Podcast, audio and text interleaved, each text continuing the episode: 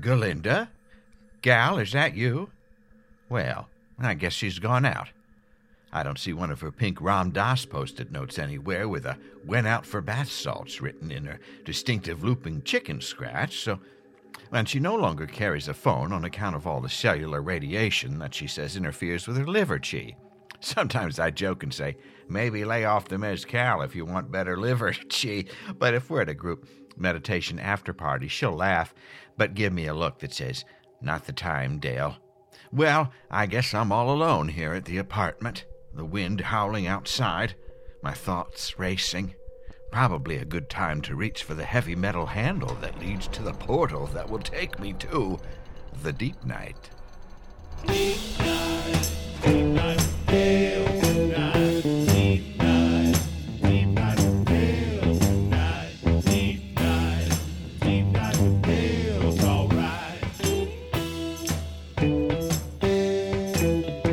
Oh, friends, are you lonely like me? I'm Dale Shiver, and I'm pleased to be your singular host, your solo guide, and your independent guru.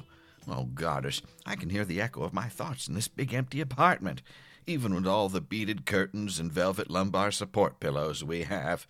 It's a little bouncy in here. I'm like one of your friends who's like a sound engineer on the side, and they walk into an apartment and they immediately clap to check the bounce, like, we're going to be recording in here. And then they talk about acoustics. Nice acoustics in here. Thank you? Sometimes you see one of these fellows on House Hunters and they're, well, this suburban finished basement would work well for your recording studio, honey. And they still end up with whatever house is closest to his job. So many people prize biking to work above all else. Good for you. I have a weight problem. Oh, my goddess, I'm spiraling already. Well, I'm glad you're here, at least. I imagine you there, also in darkness, surrounded by your secrets, wearing something comfy 'cause it's night time maybe a waffle weave robe or a pair of yoga trousers. Draw a string undone to let yourself breathe. Night clothes are the best clothes. Night shorts when it's warm, night sweaters when it's cold. It's both of those things here in the deep night, all at once, so it's very hard to figure out what to wear. Just kidding, it's a turtleneck. It's always turtleneck season in the deep night. And turtlenecks are rapidly becoming the top body covering of choice for those of us in the guru biz. I'm definitely thinking about getting more involved.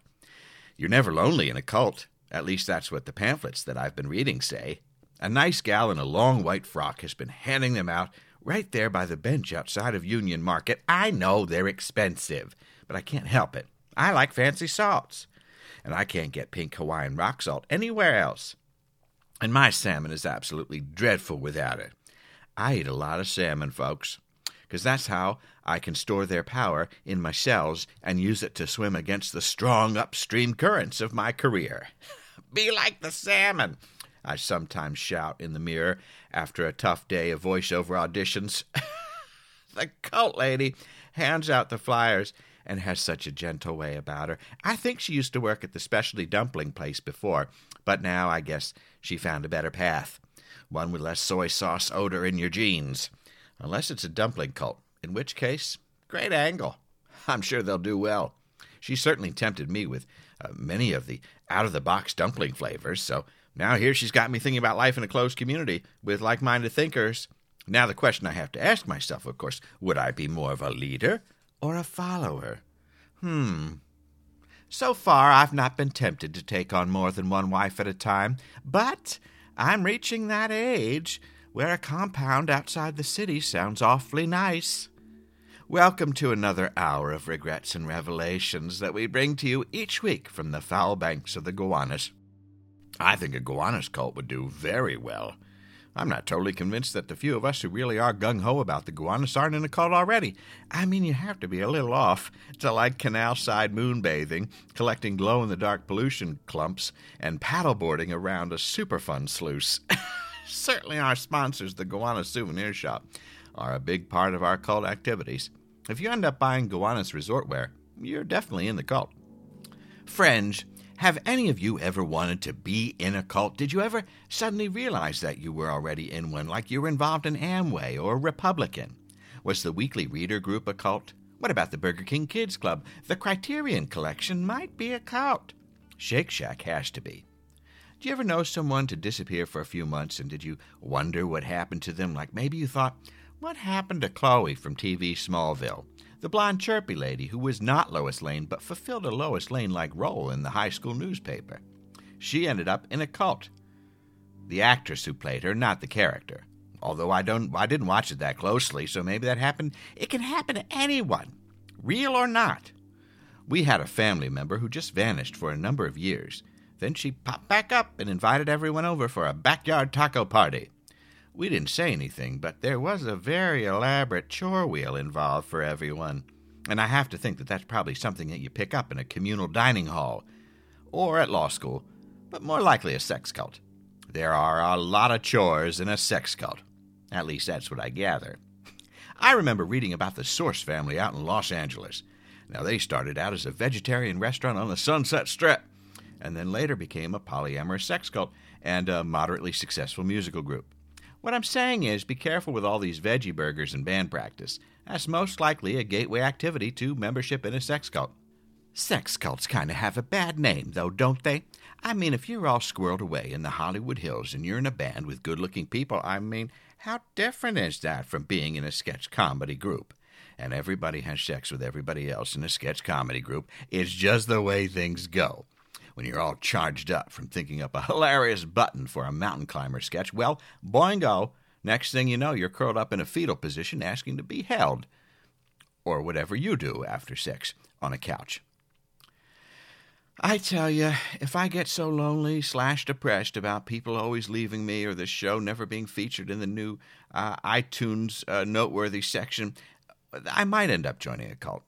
I do know one thing, though. I would not want to be the number two guy in the cult. That position is the worst. That person's always jealous, always wanting to assert their power, but they don't really have any. They can sign checks, but only up to a hundred dollars.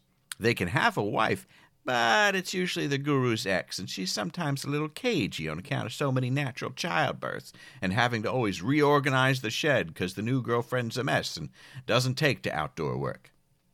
Even in the most egalitarian setups, I'm talking everyone has their own tent. We live in a valley in Vermont. We make our own bread every day from grains we mill in a giant stone and put on politically progressive theater productions using enormous paper mache puppets that were inspired by street spectacles and protests in post war Europe.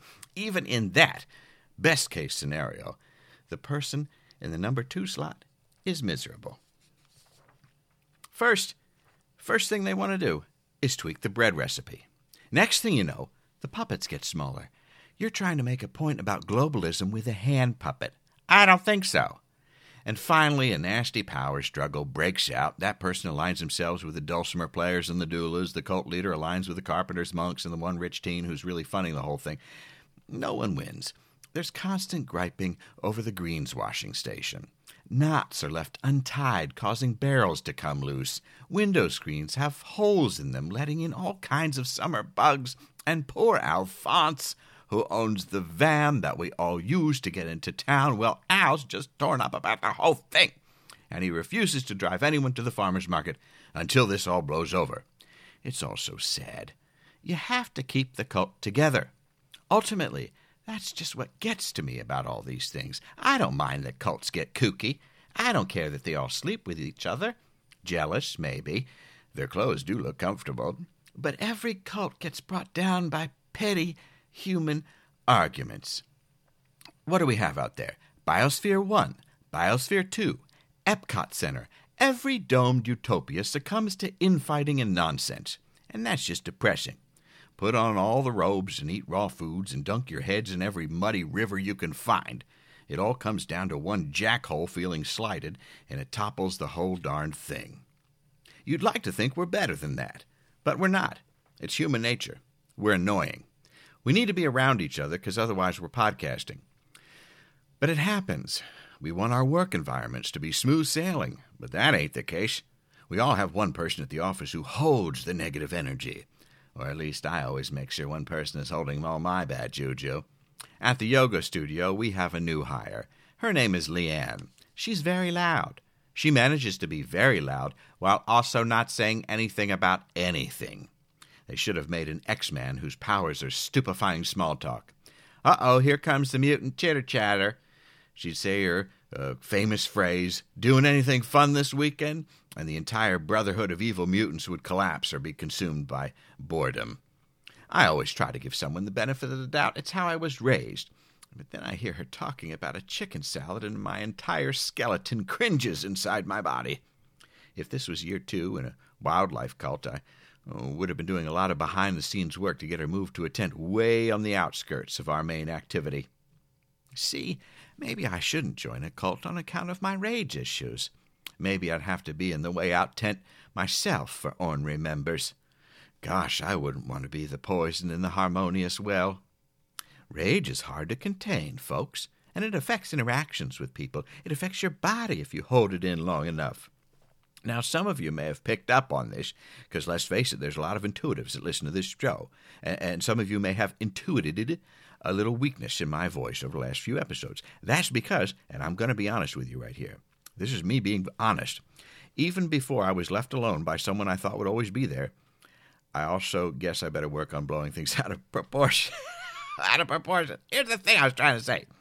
I've been so busy with this show and running the yoga studio and traveling with Galinda on her work trips and cleaning out old jars full of bad chakra energy and researching massage tables you can cook on that I've neglected all of my holistic tendencies and I've let my physical self get a little flabby. Literally flabby, and uh, also my emotional spectrum has become flabby. My energies are off, and I love ice cream. The more uncomfortable I become in my body, the more I seek out comfort. And of late, this has been many, many pints of strawberry cheesecake, Ben and Jerry's ice cream. It's got chunks of berries and bits of graham cracker crust and a wonderful smooth texture. Oh, goodness. Who needs a sex coat when we have Ben and Jerry's? But getting bigger and not dealing with my personal issues is one thing. Another thing, possibly related, is that I've been having difficulty breathing. And maybe it's the rage and ice cream. Some of you wrote in and suggested grief. Thank you for that. That's a close listen. But after receiving a few of your concern letters, I thought, okay, it's probably time to see someone. Also, uh, I had one tiny incident the other night where I woke up around 3 a.m. gasping for air, and I was making the most unpleasant sound like someone trying to pull a cat inside out. And my wife, Galinda, who thankfully was at home at the time and did not yet have her noise canceling earplugs in, heard me above the three white noise machines in the hall, and came racing into my sleep chamber where I was all tangled up in the hammock, grasping at my throat. She quickly spun my hammock around, which dumped me on the floor, and the shock of hitting the floor and the comfort of her large hands that she placed on my back was enough to get me breathing normally again, and it stopped my eyes from bulging. We both had trouble sleeping after that. Galinda, uh, because she made a pot of pine needle tea, and I just couldn't get the thought of being that close to death out of my mind. I don't know exactly how I want to go out, but I do know some of the end of life methods that I'd like to avoid. I don't want to be hit by a hybrid car. You never hear them coming. I don't want to be eaten by a monkey wearing human clothing. Here, I've made a list of some of the ways that I don't want to die. I'll share it with you. No one else is around. Let's see here. Insect bite on holiday that makes me patient zero for a mysterious warm weather disease that makes my hands grow too large to open doors and or cabinets jokingly placed inside an enormous plastic bag. Toilet rat, standing too near archery for toddlers class. Diamond heist gone sideways on account of a faulty walkie talkie. Daytime raccoon swarm, baked inside the world's largest bread bowl. Backyard zip line, poisoned eggs. Sometimes just getting out of bed is an effort. The world is a scary place. And here I was just choking on my own rage. Which is why I thought maybe it's time for acupuncture. And so I was browsing through Instagram. Oh, have you seen this program? It's wonderful. If you don't have it, I don't know. Go to the AT&T store and get it. It's just pictures, so you don't have to deal with imagining the voice of people you went to high school with arguing about gun control. You can just see a nice picture and that's it, and then it goes away. And the way the algorithm works. And I don't I don't know all the technical parts of it, but the way that they have it structured, there must be someone in a booth somewhere that gets all the same kinds of photos together in a row. You know, sort of clusters them. You think, oh, these just came in as they happened, but no, someone's seeing patterns and then they make the most out of it, and that's how you then they give that to you. That's how, how defines how you see the images. So. Uh, this means you'll see a dog eating from a backpack and then another dog with just a silly tongue or something, and then maybe a funny sign that's followed by a dog holding a sign, and then a burlesque girl with her nipples blurred out, and you think, Oh gosh, I hope no one saw that. Why am I following her? All right, she's attractive, and you said hi once. And at first, like, oh no, uh, gosh, are her nipples okay? And then you remember that Instagram doesn't care for nipples. Because heaven forbid you see a human body anywhere. But you keep scrolling, and then flowers that kind of look like blurred nipples come up, and then, oh, I don't know, a neighbor uh, just went to Japan apparently. That's nice. Another person not leaving me a note. Uh, heart it it's just magical, and no one argues, no one cares, really. Some people have really nice cameras, though. How we stop on those? Because the image quality is like a hundred times better than your neighbor's picture of a temple. I mean, it's a nice temple, but mm, it's kind of out of focus, and there's a dude in the back using an iPad as a camera to take a similar shot just a few feet away. The posts that look good on there are usually people that are promoting some kind of bohemian boho lifestyle. They have no belongings, just a yummy pair of cashmere slippers and a perfectly asymmetrical cactus. And they apparently live on or very near the beach. Now, I've met people who live on the beach. They don't seem to be posting that much. These folks just enjoying everything. Sometimes they're holding a weird nut water in their hand or caressing a blanket made of llama, and you think, boy, that would be great to just turn it all off and take some pictures in a room that's mostly white. Gosh, they keep their beach clean. I go to the shore, and when I put a blanket or a towel down, that's not a choice. It's a common sense barrier against infection. But to be boho, which I guess translates as drifter in a sun hat, is just going places and displaying things tastefully. Who doesn't have a white floor these days? It's perfect for not walking on. Anyway, lots of these folks are good looking gals, and I wish them well. I do wonder who's taking the photos, though. My bet is that it's a dumpy assistant someone who has a mortgage and responsibilities like children, or someone like my neighbor, Greg, just a pouchy lump who drinks warm cokes and leaves his broken umbrella collection outside his door and posts things on his Instagram account, handle at Can You Greg It, like a poorly composed picture of the inside of a laundromat with the caption Spin City! exclamation mark. But seriously, who's taking all the photos of these bohos? It's so many. It's like, is it one day that they do and just knock knock 'em all out? How are there this many lifestyle brands? We only have two, maybe three lifestyles. What lifestyle is overthinking succulent photos in clean rooms? That's a disease, not a lifestyle. So, like I said, I'm working on controlling my judgment and my anger flare ups, and I was having trouble getting a big breath. You know, the big breaths that I'm so famous for, the ones you tune in for. And so I was scrolling through Instagram when I saw my old friend Jamie Stelter. We made fish tacos once. She reports on traffic on NY1, or whatever they call it now. Should be called the default channel because it's always there when you reboot. Now, I don't want to cause any trouble, but there are some anchors on that uh, station who are clearly just borrowing their suits from some other news station's goodwill pile. Like when you go to the country club for dinner at your grandparents' and a suit was required for entry and you had to grab one from the community closet. What I'm saying is, there are a lot of olive colored suits with large shoulder pads, and that's not something that anyone should be buying in 2018, even at Men's Wearhouse. Anywho, Jamie was on there and she was raving about some healing center that she was walking out or just took a photo of it. And I thought, well, that's good enough for a big star like Jamie. It's got to be good enough for me. So I booked an appointment right away. I don't like male doctors. Ever since I went to see my doctor as a kid, we had three of them in the pediatric practice Dr. Kahn, Dr. Rissmiller, and I'm sorry I can't remember the third one, but I'm sure he was lovely. Dr. Rissmiller looked like Jerry Lewis as the nutty professor and would say things like this Okay, Jill, let's pop up on the table and see what's happening. Kind of a Casey Kasem uh, uh, quality to his voice. Let's hop up on the table and see what's happening. Moving up into the number one position. Anyhow, uh, uh Dr. Kahn, oh, he he was a cool customer. I once saw him for poison ivy that I had all over my hands. A terrible, case of it. He took my hand in his and popped every single enormous poison, ivy blister, and then said, Okay, you'll want to put some lotion on those. Good luck. And how about booster shots? Why did those hurt so much? No, thank you, childhood nightmares. So ever since then, I've tried to stick to lady doctors. Nice lady doctors. I don't know if you call an acupuncturist a doctor or not, but I knew I didn't want some fella slamming needles in my thighs.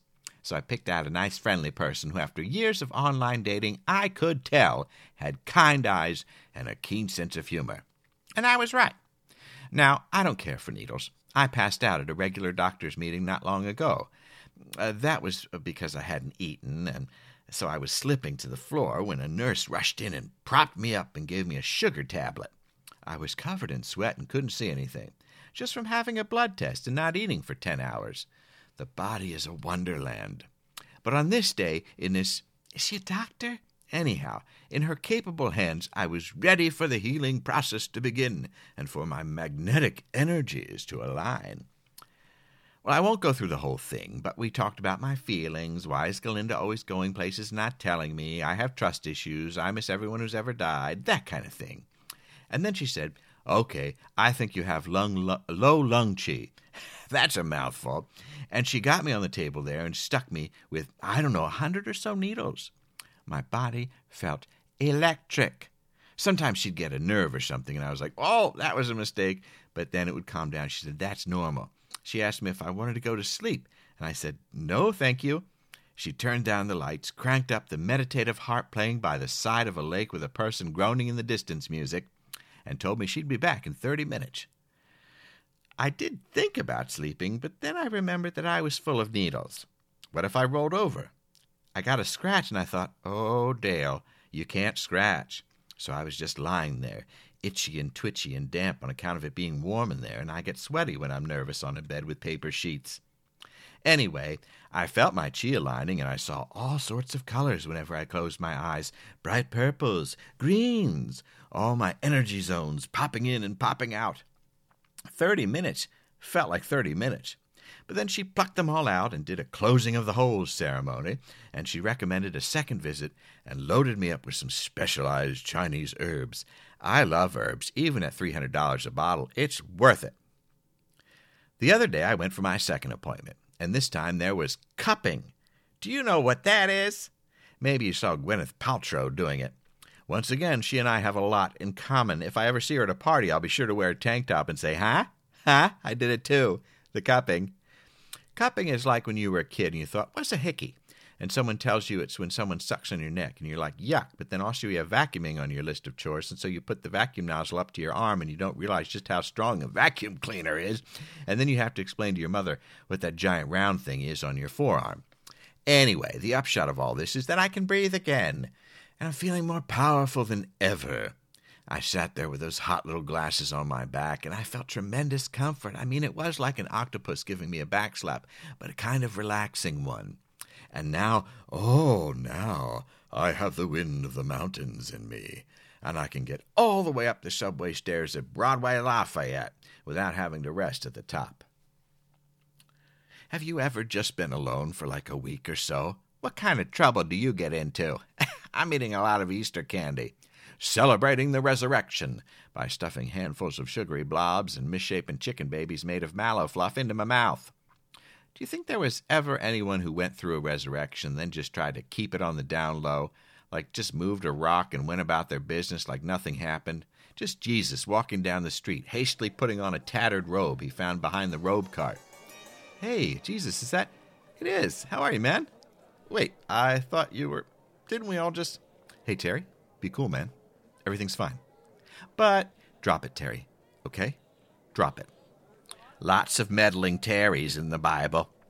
Probably some people who do get resurrected try to make a break with the past, shave their beard, open up a poke bowl shop like they'd always dreamed of doing. Yeah, uh, give me a ponzu over white tuna with seaweed. Whoa. this is so weird. You look just like. Can I get a name for that order? Sure, it's uh, Terry with a Y.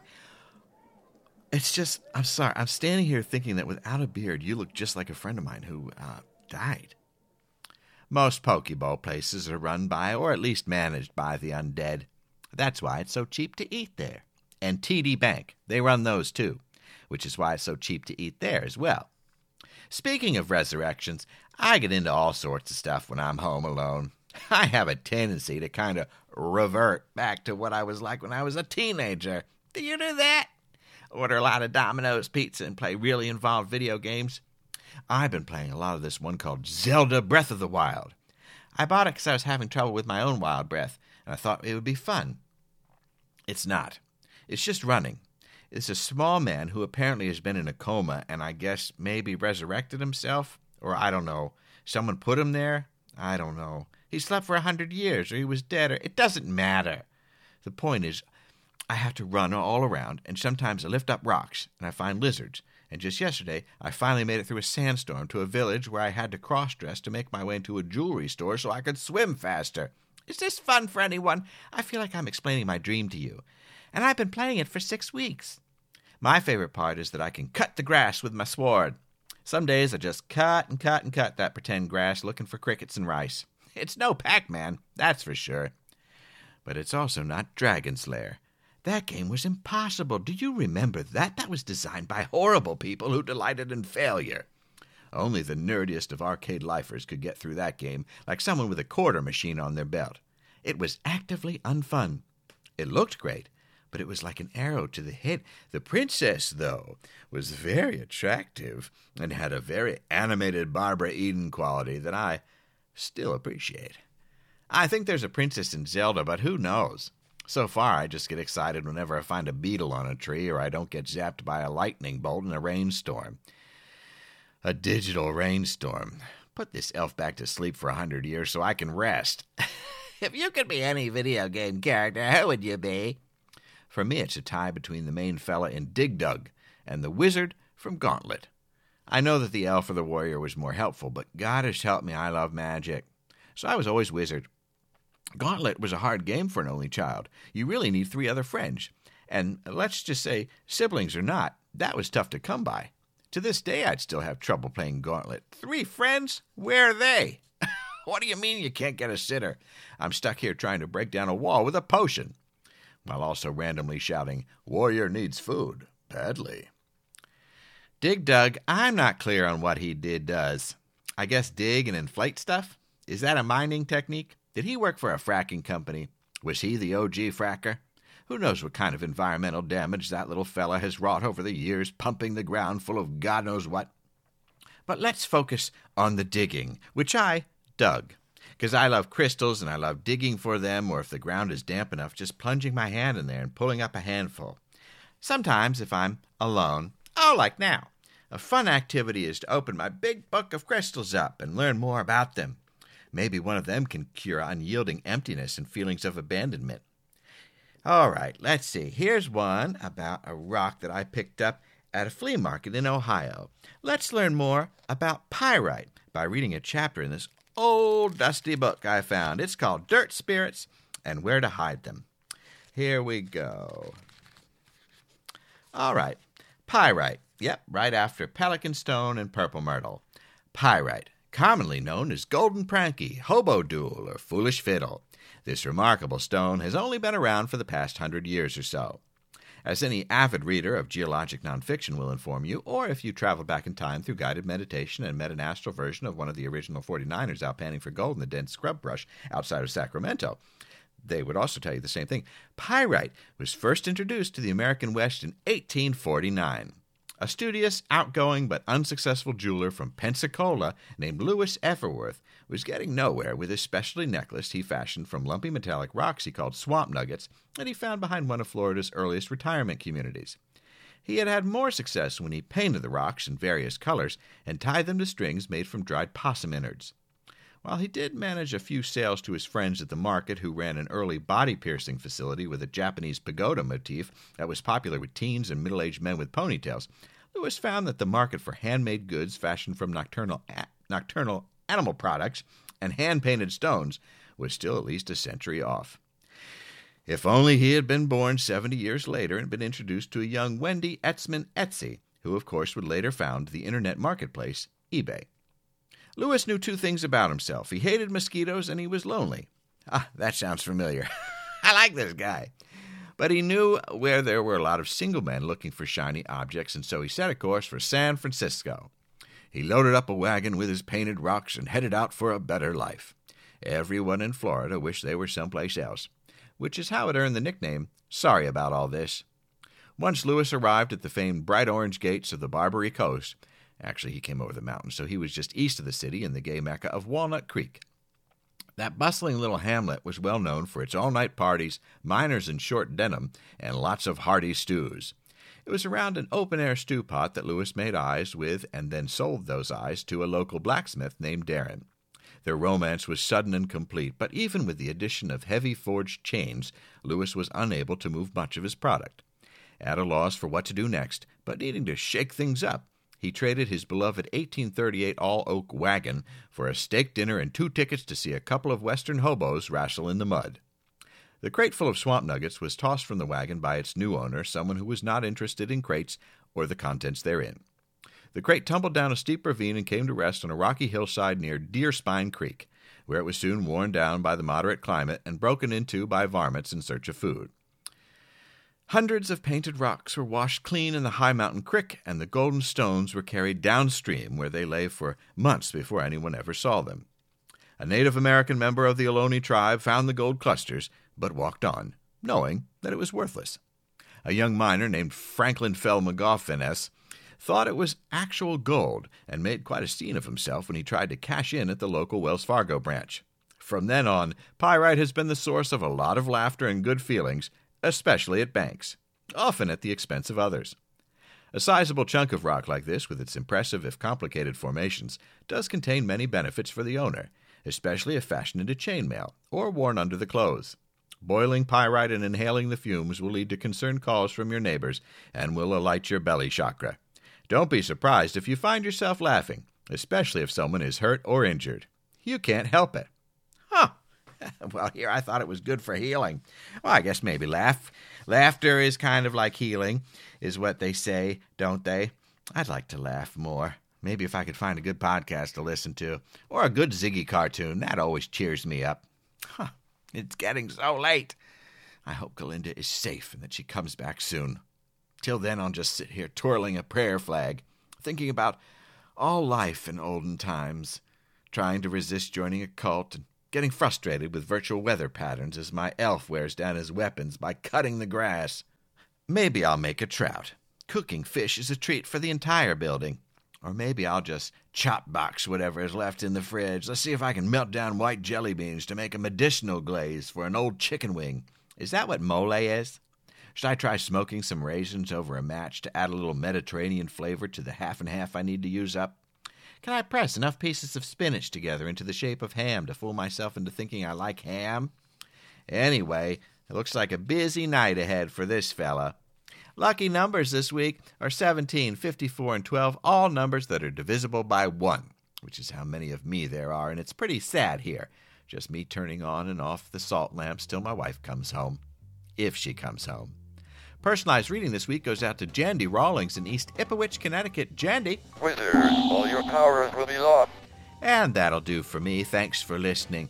And remember that although this night is ending, a bright new day is just ahead. Deep Night is brought to you by the Gowanus Souvenir Shop in Brooklyn and McGinty Salt Lamp Emporium and Discount Flooring in Bay Ridge. Simply the best for a good night's rest. Two things a body needs a floor and some salt. McGinty's. Deep Night Season 10 podcast icon by Kelsey Roten. Season 10 theme by Zach Gabbard. Music throughout the show by the talented roster at Howler Hills Farm. And a few weird things at the top of the show that I just download for cash from the internet. Venue support provided by the Slipper Room in New York City and recording studio services provided by Harvestworks in Soho. Thanks to all of my guests. Deep Night is independently produced and performed by James Bewley. Thank you for listening, and please consider rating and reviewing the show on whatever podcasting forum you're participating in but especially on Apple Podcasts, which does a great deal toward making Dale feel great. That's me. When he gets up, or is it? When he gets up in the morning for his sun salutations. Are you the best? You are. Close the portal.